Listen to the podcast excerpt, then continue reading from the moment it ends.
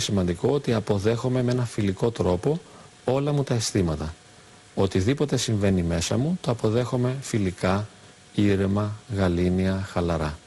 Απλά αφήνομαι και ησυχάζω και επιτρέπω στον εαυτό μου να νιώσει ό,τι νιώθει. Και ξέρω ότι είμαι καλά. Είμαι οκ. Είμαι δυνατή.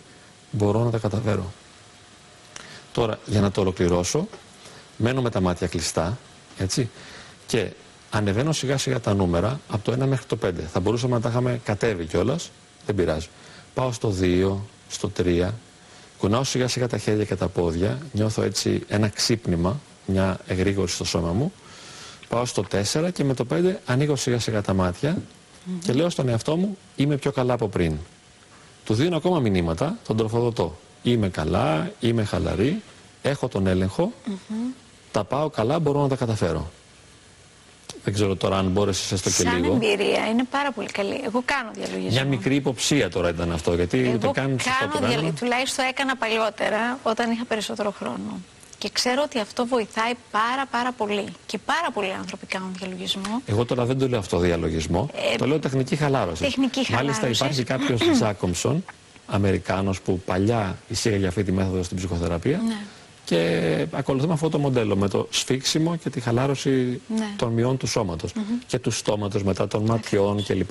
Απλά τώρα μία ένδειξη. Μία πρώτη γεύση. Εγώ θα Ναι. ήθελα να μου πείτε όταν, όταν βάζετε τους ε, ασθενείς, να τους πω. Τους επισκέπτες, Τους λέω. επισκέπτες, λοιπόν.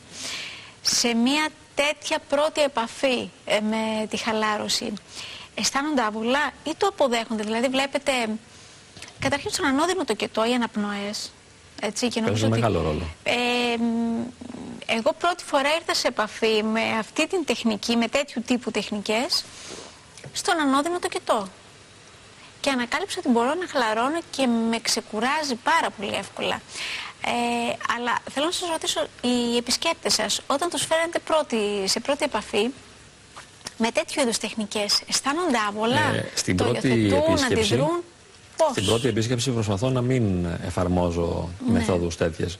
Απλά εξηγώ τα συμπτώματα, έτσι, τι συμβαίνει, πώς συμβαίνει, γιατί, Ναι. απαντάω στις απορίες, στις ερωτήσεις. Σε, το μόνο που μπορεί να τους δείξω για να τους υποψιάσω στο τι πρόκειται να συμβεί είναι με τα χέρια μόνο Ναι. λίγο. Δηλαδή σφίξε τα χέρια και άστα με κλειστά μάτια και νιώσω τη διαφορά. Ότι άλλο για μένα είναι να είμαι σφιγμένος και άλλο να είμαι χαλαρωμένος. Και ότι αν μάθω να χαλαρώνω όλο το σώμα έχω ένα σημαντικό κλειδί στην αντιμετώπιση του άγχους και του πανικού. Ε, μερικοί δεν το δέχονται την πρώτη φορά, ούτε να το κάνουν καθόλου. Συνήθως όμως, ναι, εντάξει, το 90% δηλαδή τα πάει πολύ καλά και βοηθούνται και είναι πολύ αποτελεσματικό. Θα μπορούσα να πω ότι από τα πιο αποτελεσματικά πράγματα που ως ψυχολόγος κάνω είναι αυτές οι μέθοδοι.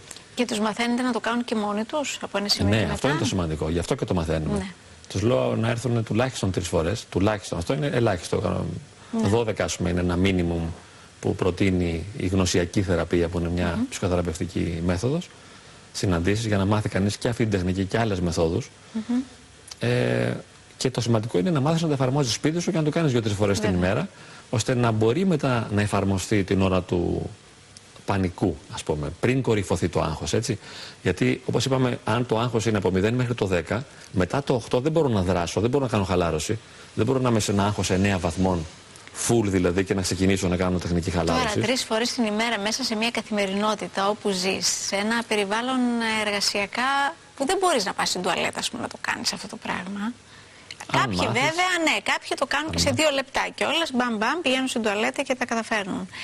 Ε, μ, νομίζω ότι είναι πάρα πολύ δύσκολο τρεις φορές τη βδομάδα, αλλά έστω μία λίγο πριν κοιμηθείς. Τρεις φορές την ημέρα. Είναι, είναι λίγο, ε, γιατί τι, συ- ποιο είναι το σημαντικό, το κίνητρο.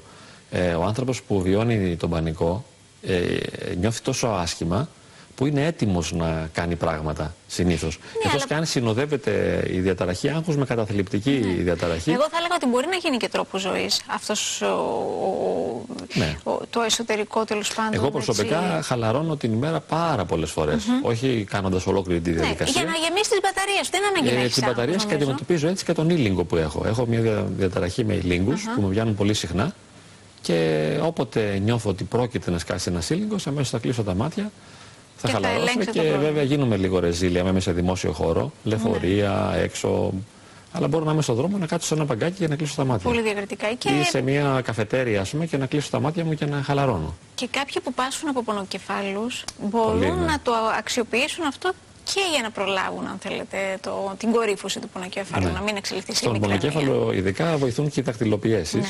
Που ζήτησα να σου κάνω μερικές που μου αρέσουν πολύ. Αλλά Θα μου φύγει το δεν μακιγιάζ. πειράζει. ε, μπορεί κανείς και μόνος του να πιέσει Ναι. αργά έτσι, μερικά σημεία. Εγώ θα λέγα και οπουδήποτε στο κεφάλι του. Αργά και δυνατά να κάνει έτσι πιέσει το κεφάλι και ίσως βρει. Ειδικά στο μέτωπο βοηθούν πάρα πολύ στις μικρανίε. Ναι. Μερικές πιέσεις δηλαδή που μπορώ να κάνω σε μερικά σημεία και να επιμείνω. Ε, είναι δυνατόν να με βοηθήσουν. Βέβαια. Ε, μην ξεχνάμε ότι το ζητούμενο πάντα είναι η βοήθεια. Δεν είναι η πλήρης λύση του προβλήματος. Γιατί αν κανείς θέλει να το λύσει, ε, δεν θα το λύσει και θα νιώσει ότι αποτυγχάνει και θα στεναχωρηθει από την εφαρμογή ανάλογων τεχνικών. Μάλιστα. Το πιο σημαντικό απ' όλα, γι' αυτό και στην ε, ε, διαφάνεια το είχα πάνω πάνω στην κορυφή, είναι η φιλική αποδοχή των αρνητικών Ακριβώς. συμπτωμάτων. Δηλαδή να μπορέσω να δεχθώ πλήρως τον εαυτό μου σε οτιδήποτε βιώνω. Και την ώρα της χαλάρωσης. Δεν πρέπει να λέω όταν χαλαρώνω έπιασε, δεν έπιασε, είναι λειτουργική, εμένα δεν είναι, απο- έχει αποτέλεσμα ή όχι. Ναι. Το κάνω και ό,τι γίνει έγινε. Και ουσιαστικά το ζητούμενο είναι ένας εσωτερικός διάλογος με τον εαυτό μας, όπου να δίνουμε αγάπη στον εαυτό μας.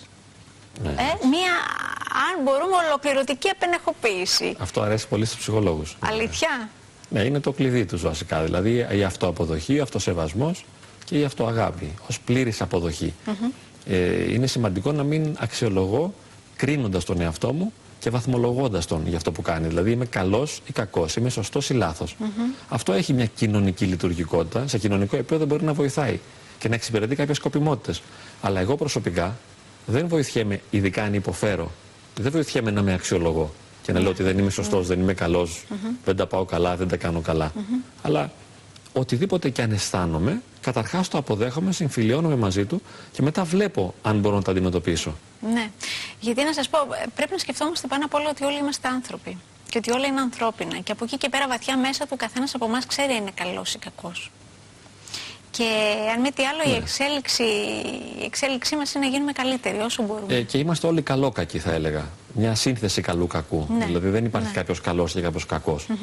Ούτε μπορούμε πραγματικά και σε βάθος Αλλά να μπορούμε αξιολογήσουμε. να ξέρουμε τουλάχιστον αν γινόμαστε καλύτεροι ή χειρότεροι. Ε; Ε, αν νιώθουμε καλύτερα, σε ψυχολογικό επίπεδο είναι πολύ χρήσιμο να νιώθουμε καλύτερα. Ναι. και να κάνουμε ό,τι μπορούμε για να βοηθάμε τον εαυτό μας να νιώσει καλά. Και αν νιώσουμε καλά οι ίδιοι, μπορούμε να κάνουμε και το καλό μετά και για τους άλλους. Δηλαδή, αν δεν είμαι αναπαυμένος μέσα μου και δεν Ακριβώς. νιώθω εσωτερική γαλήνη και Ακριβώς. ηρεμία, πώς μπορώ να βοηθήσω τους άλλους και να Ακριβώς. κάνω κάποιο και κοινωνικό καλό; ε, εδώ νομίζω ότι η λέξη κλειδί είναι η αγάπη.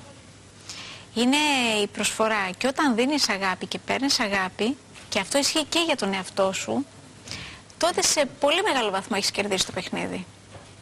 Ε, απλώς Η θεραπευτική συνήθως δύναμη της αγάπης, ναι. ένας άνθρωπος που βασανίζεται από νευρωσικά συμπτώματα είτε είναι διαταραχής άγχους, είτε κατάθλιψης, είτε έμονων ιδεών δυσκολεύεται πάρα πολύ να αγαπήσει. Όχι επειδή δεν θέλει να αγαπήσει, Επειδή ίσως δεν το μόνο ξέρει. που θέλει, ίσως δεν ξέρει ή δεν μπορεί.